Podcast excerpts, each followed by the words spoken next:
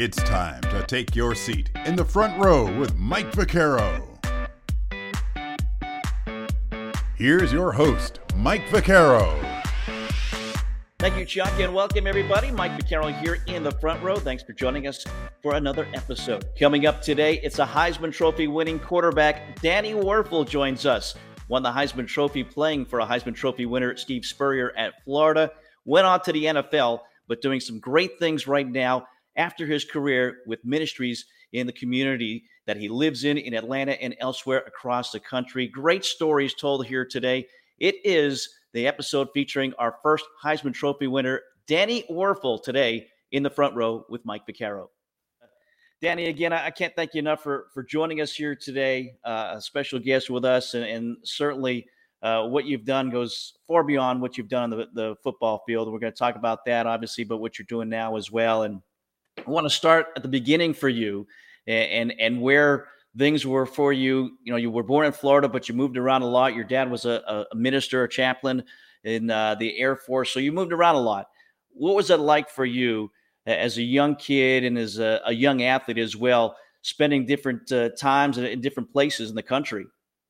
Well, it's one hand, it's tough to kind of uproot and move every couple years. You know, you kind of just get in your friend friend group, or uh, you know, you kind of get your spot on the team, and then you're leaving. So there's always that sort of uncertainty and anxiety. But there's a couple things, you know. Um, one, I learned that in different places in the country and around the world, people are very different. They do things in a different way, and it's not wrong often. It's just different. And sort of be able to appreciate differences without sort of having too much judgment, I think is a huge benefit that I gained from from being in the military. I think the second the second piece uh, is really the role that sports played in that for me. It really, really helped because every time I moved to a new place, you know, you're, you're trying to find friends, you're trying to figure out where you fit in.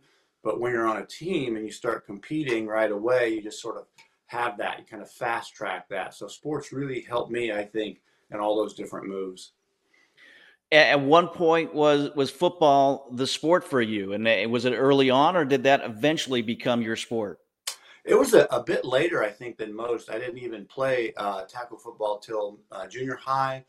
I played all sports growing up and really loved basketball. You know, I, I, I liked that probably a little bit more at first and thought that that was going to be be my sport. But uh, you know, at, at, at some point, it just kind of turned out that that football was was the way to go. Yeah, certainly it worked out well for you. And and you mentioned um, again looking at different people and and people do different things. Did that help you out as a quarterback because you're kind of the leader? You're the guy that's you know, working with all these different players and not all of them are the same. Was that something that you kind of look back at then, you know, as you grew into that quarterback position? You know, there's different types of leadership. You know, we do a lot of work now uh, off the field with leadership, but I even was just talking to the uh, the team at Florida a few weeks ago, the uh, University of Florida, about leadership. And you know, there's some people are more vocal leaders, some people are more through their actions. There's all sorts of things, but at the end of the day, it's really the opportunity you have to influence someone to kind of be the best version of themselves. And there's lots of different ways that, that you can do that. And I think each person's wired a little bit differently.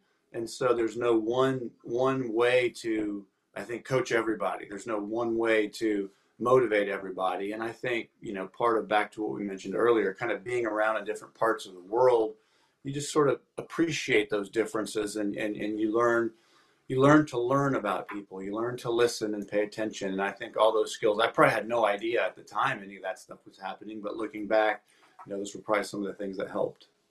Well, it certainly helped you in your career. You were an outstanding uh, quarterback in high school.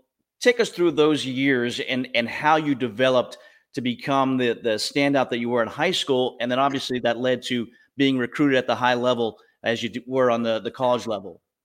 Well, you know, I was uh, very fortunate. You know, when my dad was in the military, at one point we almost moved to Minot, North Dakota, and instead we moved to the Panhandle of Florida. So instead of perhaps being a competitive ice fisherman, I, I ended up being in a football, high school football mecca, and you know, just turned out that the the team I was going on, a ninth grade team, it was a great team, but just didn't have their quarterback. So I was fortunate. Um, you know, and then even going into high school, uh, we had a real tough sophomore year, And so we got a new coach, and the new coach we brought in happened to just be an electric and amazing coach that created an offense that was just really ideal that I got to play in for two years. And we won the, the state championship my senior year. We went 14 and 0. And in fact, we just had a 30, 30 year uh, uh, reunion of our team.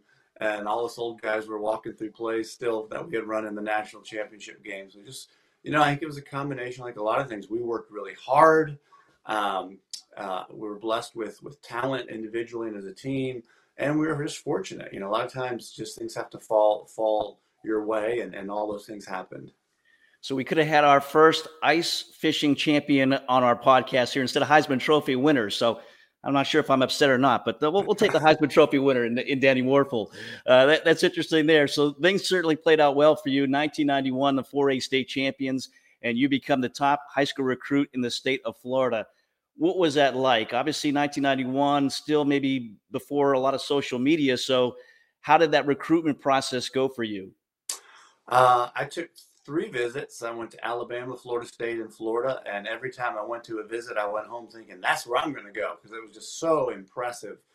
Um, and I liked all three schools. You know, at the end of the day, I, I picked Florida primarily because uh, two reasons the opportunity to play for Steve Spurrier as a quarterback. I mean, that's just too, too good a chance to pass up. And then, secondly, uh, of the schools that I was looking at, Florida is just an incredible academic institution. In fact, it's now a top five public university. And I just knew that, that if I got a degree from there, if I wasn't playing football, that's where I would have gone. So I went to Florida.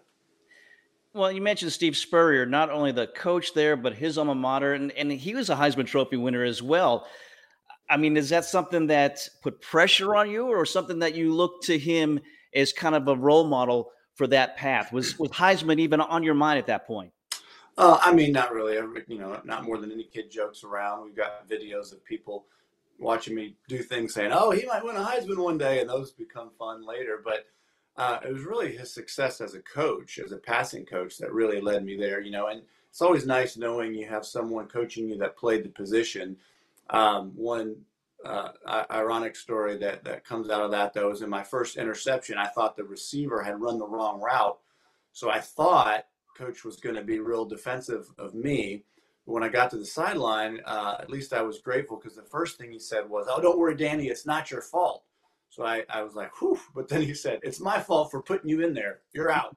so uh, I guess sometimes it doesn't work your way. yeah, so he's, he's pretty honest with you there, I guess. So so tell us about the, the early days because I guess you're redshirt a year. It, you know, it, it took you a while before you became the man before you took over as that, that starting quarterback. What were the early years like at, at Florida? And you know, nowadays with the transfer portal, you know, I'm sure people would be transferring right away, but obviously you stuck around and, and it was beneficial for you and for Florida as well. Yeah, well, my first year I was redshirted, which was a great experience. Uh, Coach still had me dressed. I signaled plays in to Shane Matthews, who was just a phenomenal quarterback, played a lot of years in the NFL and so I got to learn a lot, digested a lot that first year, and then uh, the next the next year I kind of played about half the year uh, with a junior Terry Dean, who was a great player. We kind of went back and forth, and then going into my sophomore year, that was a little tougher because they named him the starter and just really stuck with him for for several games. So I really didn't play much at all. But then about halfway through the year, he made a switch and I finished the rest of my sophomore year and then played my, my whole junior and senior year. So, you know, there's a lot of ups and downs uh, early. Um, but, you know, anytime you're young and you get to play, you're just kind of grateful that you get the chance. Uh, you know, so I was uh, very thankful. And then, you know, as the years unfolded, uh, it turned out really well yeah, for you, I guess a big game. The turning point was the Kentucky game, right? You and uh, Dean were were both struggling, but but you ended up winning that game at the end. And was that the game that kind of put you in that number one spot moving forward? Well, that was actually my my redshirt freshman year, so that was sort of the first time I got a chance to go. And It's kind of ironic because he threw four interceptions in that game, but I threw three interceptions in that game. So somehow I just ended up on the field on the last drive and threw a touchdown and that did lead to me starting for uh, a handful of games, but then we started flip flopping still that year. And it was a, a, year later, kind of mid mid through, where then finally the, the, the switch was made more permanently. junior year. Then you take over. You know, again, did you look at that as as any kind of pressure on your shoulders taking over with Steve Spurrier as your head coach, Florida, and you know the Florida product that you were as well? Uh, not so much then. I was just super thrilled to get the chance. We had a great team. Uh, you know, one of my, my real good friends, even to this day, Chris Doering was was uh, a receiver and playing still. And um, you know, we uh, a lot of people you know jump ahead because we did win the national championship the next year. But that '95 team was probably a better team overall. We just uh, ran into a, a, a tr- Mack truck in, in Nebraska in the Fiesta Bowl for the national championship. So we didn't win the championship that year, but we had a really uh, remarkable team. How much did that fuel you for 1996? As you said, you did win the championship in 1996 after coming up short the year before. Was that number one on your priority list as a team as, you know, going into 1996? Yeah, for sure. Well, first of all, we really, really focused on the SEC championship. I, I want to give Coach credit for that. You know, and we won four of those in a row. Which, despite as much as Alabama and other teams have been winning national titles, uh, that's hard to win four SECs. I don't think any of them have done that in a row. But I think the motivation, yes, uh, coming from losing to Nebraska, but also I think we learned a, little bit uh, in terms of our preparation. I think we were a little too relaxed, uh, maybe overconfident.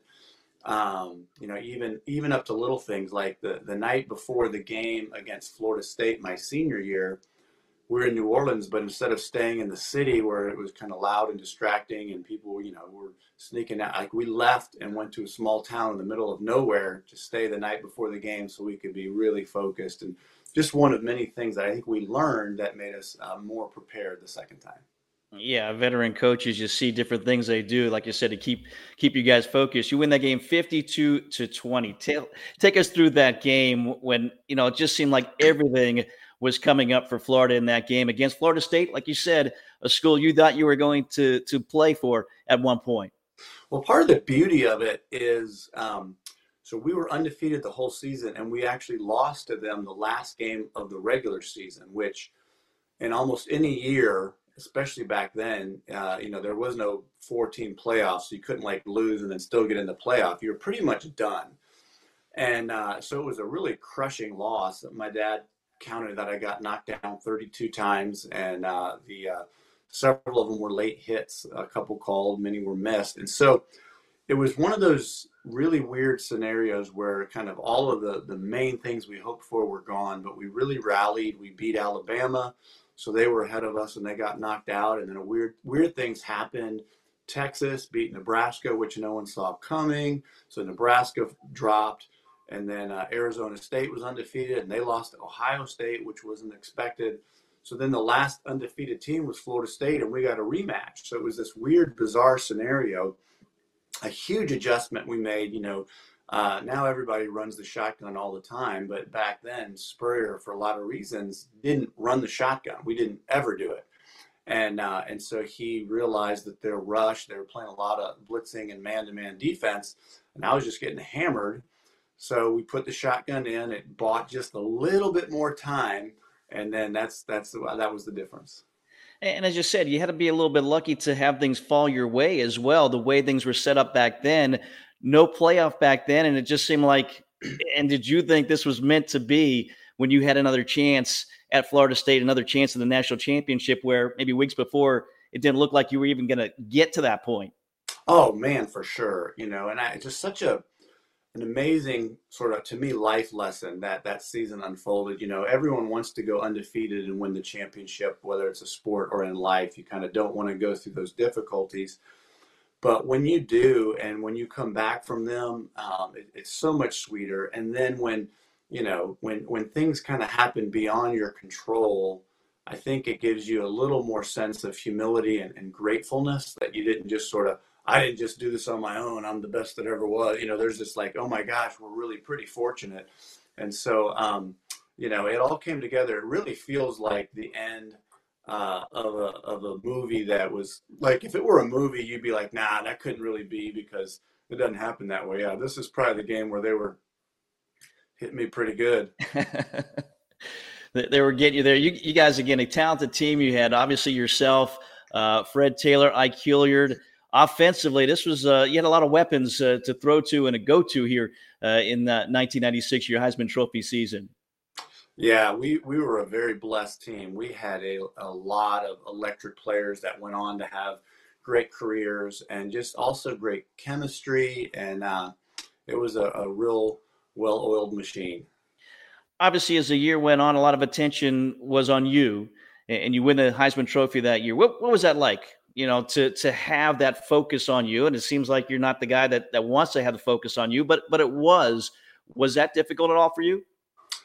So uh, challenging, yes. I think one thing that I had done after my junior year was just realize that thinking about that stuff too much, there's no good in it. Like, you know, either people criticized you unfairly or they praised you too much and you get cocky. So the one thing I did was going into my senior year, I just decided I wasn't going to read any newspapers, uh, read any magazines, or really watch any television.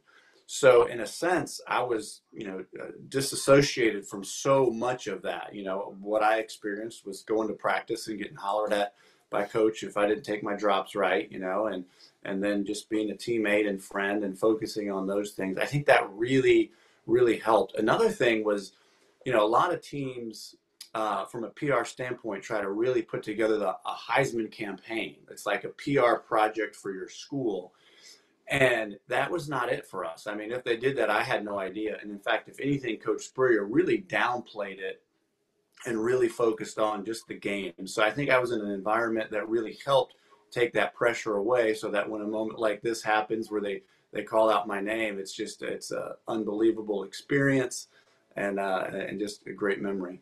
Yeah, and did it help to have somebody like Spurrier again who had gone through that? Obviously, a different time for him, but you know, to to maybe know some of the stress that was potentially out there with people looking at you as a Heisman candidate?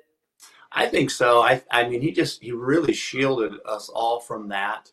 Um, and I think you know the interesting thing about winning the Heisman is it's not like you know the Heisman race, but it's really not like we all lined up and raced.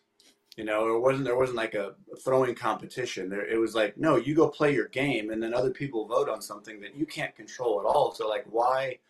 even think about it. Like it's not even anything you can control. And so uh, I think he really helped set that tone. And that was my goal. Try not to think about it. And then when it happened, it's like, I mean, literally uh, think it's uh, a dream at some point. In fact, um, Coach Spurrier has a restaurant in Gainesville now, and uh, a lot of my trophies are on display there. So we don't have it here. And, you know, it's like, you look down there at this space, you're like, was there ever really a trophy there, or did I just dream all that up? It's pretty funny. Well, uh, an outstanding career. You're in the Hall of Fame there at, at Florida. You're in the Ring of Honor. You've got a statue outside the stadium as well.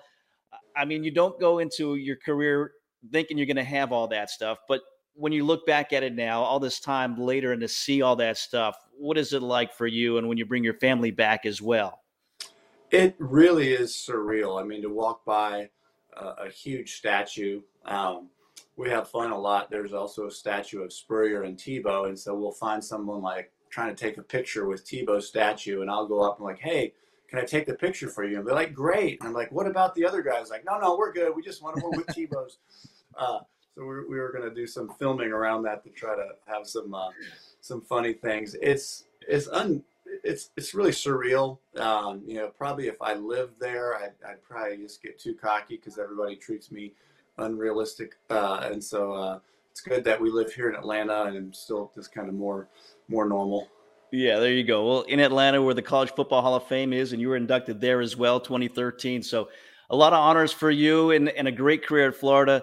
After that, the draft, the NFL, you go there, 1997, drafted uh, fourth round by the Saints.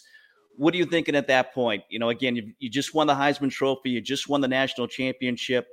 What are you thinking when you get drafted by the Saints in 1997? Well, again, back to I think I may have mentioned it earlier. Uh, one of my goals in ninth grade was to get a scholarship, uh, and that was kind of my goals. Like so, like the, anything playing beyond the college was just really like extra, and so I was just really excited and grateful. Um, you know, Ditka brought me to New Orleans, and was just really really pumped about that opportunity. He had had success. Um, you know, we had had success at every level that I had just been at, so I was I think very hopeful. Uh, you know, I don't didn't have any you know cocky expectations, but just sort of was was hoping and planning and dreaming about being the, the, the first quarterback to lead them to a Super Bowl. Um, but instead, I like to say we sort of laid the foundation. Uh, not really, we weren't very good, but uh, for the the Drew Breeses of the world and the Sean Paytons to come do it. Yeah, they eventually did do it, but six starts for you. You're there 1997 to 1999. During that time, as well as I, I think you first saw Desire Street and the ministries that uh, you're now involved with. Uh, is that maybe the a big takeaway that you look back at your time in New Orleans with the Saints, maybe off the field as more more that so than on the field? Oh yeah, I think so. You know, I, I went there thinking I was just going to play football, and then I got introduced to some really amazing young people and leaders that were living and working in a really tough uh, neighborhood. In fact, often ranked uh, the worst neighborhood in the country by HUD, and um, just began helping there in the neighborhood with uh, with a dream of seeing some of those programs that we were doing with the kids expand. And uh, you know never had any idea what that would lead to but was always trying to take the next best step.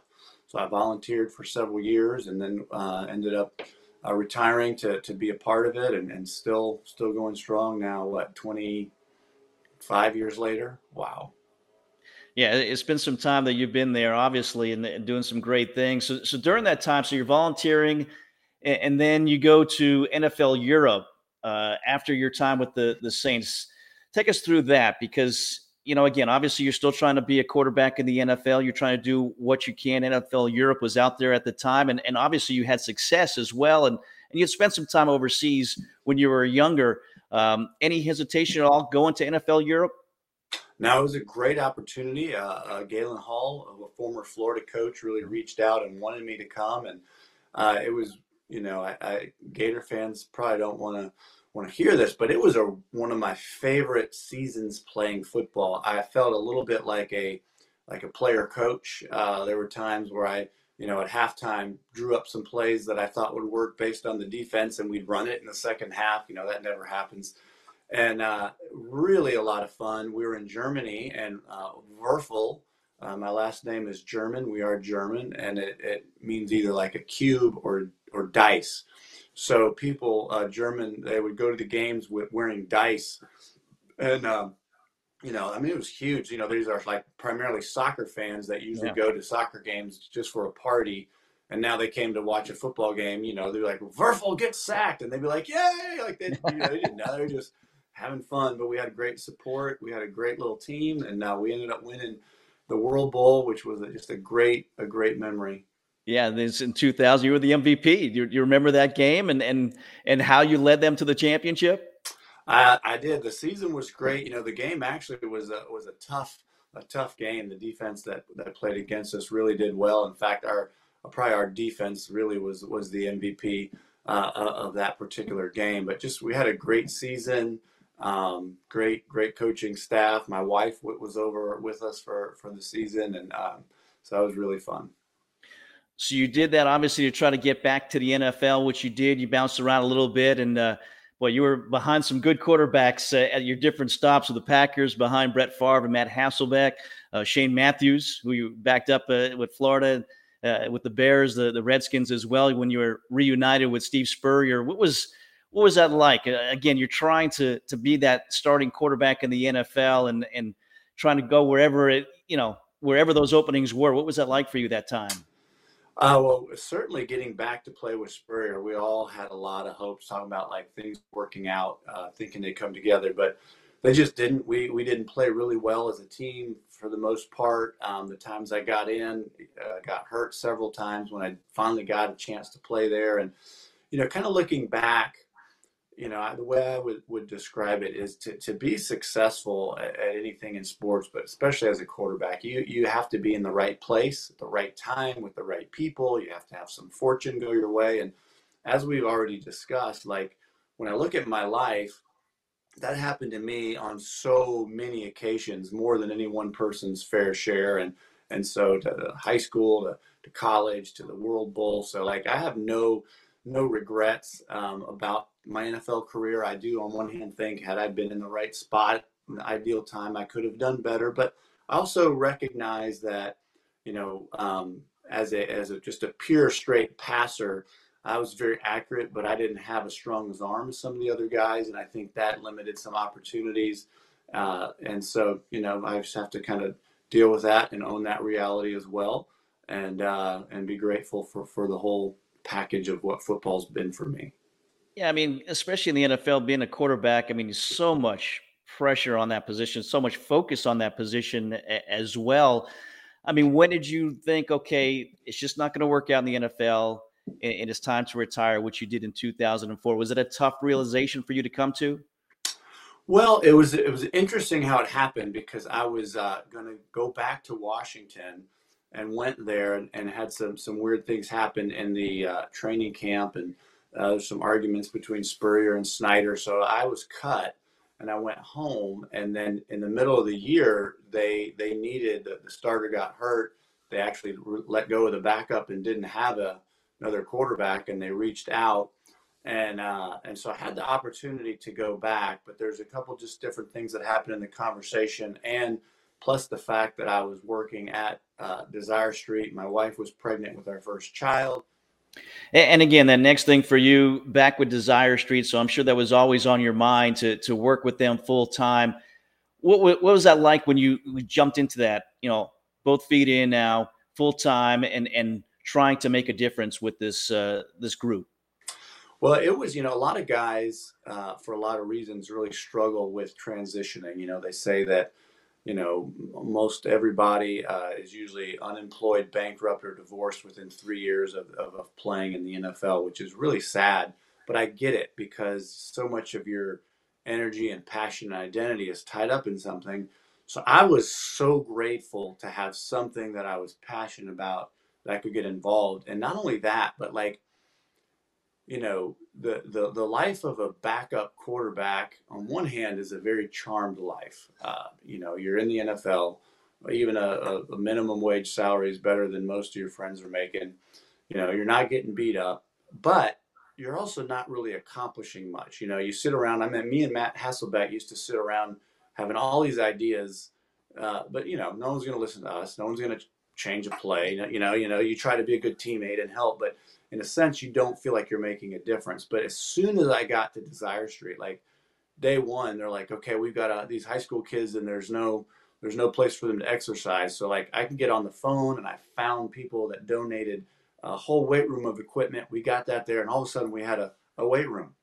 And then we needed to raise some scholarships to get some more people in, and I was able to to do some things that then translated into something that was different. And it was just really exciting to invest your time and energy in something that you could see making a difference right away. And so that was very engaging for me right off the bat with Desire Street. Yeah, it seems like you you really use you know your notoriety, obviously use your Heisman Trophy, you know, standpoint as well to to help things out. Is that kind of the, you know, obviously you get those awards, you get those uh, you know, those different things that come along with it. But is that the big plus that you see, the person that you are, that comes along with that kind of trophy and that type of notoriety? Yeah, it is interesting. Um, if if you have the Heisman Trophy title behind your name, uh, you know it's kind of like you could you could uh, like win a Nobel Peace Prize, or you could end up in jail, and you're still always known as the Heisman Trophy winner, like no matter what happens. And so, one of the perks is more often than not, people call you back when you call them. You know, people want to have you around; they want to hear what you're doing, um, and so that has been a, a tremendous asset. You know, I think all of us have been blessed with with whatever privileges or assets or resources, uh, and and how do we leverage those not just for ourselves and our family, but for others. And and it's been a great uh, tool to help bring awareness to causes that we're working on with Desire Street, especially to to raise funds to to kind of help those in need. And so, uh, you know, it's it's kind of a a mixed bag. You kind of have a bittersweet relationship with with being well known. You know, half the time I like to really not be known and just sort of blend in. Um, but I've also found the value in it. And you know, don't get me wrong, my ego likes to be stroked like anyone else's too. So wrestling through all that, trying to make a difference. Well, helping out your ego as well as the the Wuerffel Trophy, something that's been established here for a while. Tell us a little bit about that and how you got involved with with this trophy and, and what it symbolizes to you and, and to the winner each year in, uh, on the college level. Well, a lot of people don't know this or remember this, but uh, I read that interscholastic competition at the college level was actually created, you know, I don't know, 100 years plus ago, with the purpose of teaching young boys at the time, it was boys playing only, that uh, there was lessons you couldn't learn in the classroom. You know, there's just like they wanted to teach and grow young men into being mature, you know, helpful, community minded citizens. And how do you teach perseverance in the classroom? How do you teach grit? How do you teach the, the level of teamwork and adversity? So they like, you know what, hey, let's create a team that competes against other teams and and so like that's in a sense the core of, of part of the sport that we, we we play and love and it certainly turned into a much more of a business and it's all about winning. And so there's awards for everything now. Every position every accomplishment on the field there's an award for. Uh, but you know with my mission of inspiring service and unity in the world uh, it just made sense that when a group came to me and said we want to have a college award not for being the fastest or the most yards or the best quarterback but for doing the most community service it's like yeah you know that that makes some sense. So we've been doing this for 17 years, uh, honored amazing young men. And, you know, one of my goals now is, and we have 100 nominees every year. And it's like, how do we tell more of their stories? Because, you know, unless you're like the best player on the best team or unless you get in trouble, you usually don't hit the news cycle. But how can we, uh, at different levels, kind of re- re-inflect back into the, the, the, the conversation just some of the great things and the great young men that are doing it, and that inspires us all to do a little more. Well, you're certainly doing things the right way. I know we're running out of time here. How can people follow you? How can they help your your ministries and and just get involved? Maybe if they're in different areas where where the ministries are across the country. Yeah, absolutely. We're Desire Street's primarily in the southeast. So if anybody lives in a city in the southeast, there's a chance we have a, a ministry partner there. Um, you know, all things Desire Street, you can go to desirestreet.org. You can look up uh, Foundation or Trophy. Probably simplest if you just, well, I say simple, if you remember my name, but you got to figure out how to spell it. DannyWuerffel.com is kind of links to all those things, but you know, it's really primarily trying to, to, to push Desire Street and the work we're doing and the Wuerffel Trophy as well. Um, but yeah, DannyWuerffel.com is a great, great place to start. Well, again, you're doing great things and, and great things beyond football. Like you said, you're using that Heisman Trophy uh, to help you get a lot of things done in, in the communities that you're in. And uh, again, can't thank you enough for spending some time with us here today and and spending, uh, you know, telling us about those stories and what you're doing. And uh, wish you nothing but the best uh, moving forward as well. Hey, appreciate it. Keep up the good work. Thanks for having me.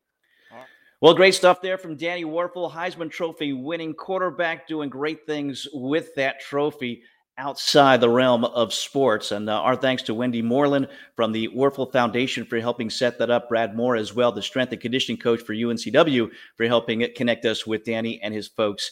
And we appreciate you joining us here. Another episode in the books. If you like what you see, be sure to subscribe to our YouTube channel and make sure you do not miss an upcoming episode. It is In the Front Row with Mike Vaccaro. We thank you for joining us here today. Have a great day, everybody.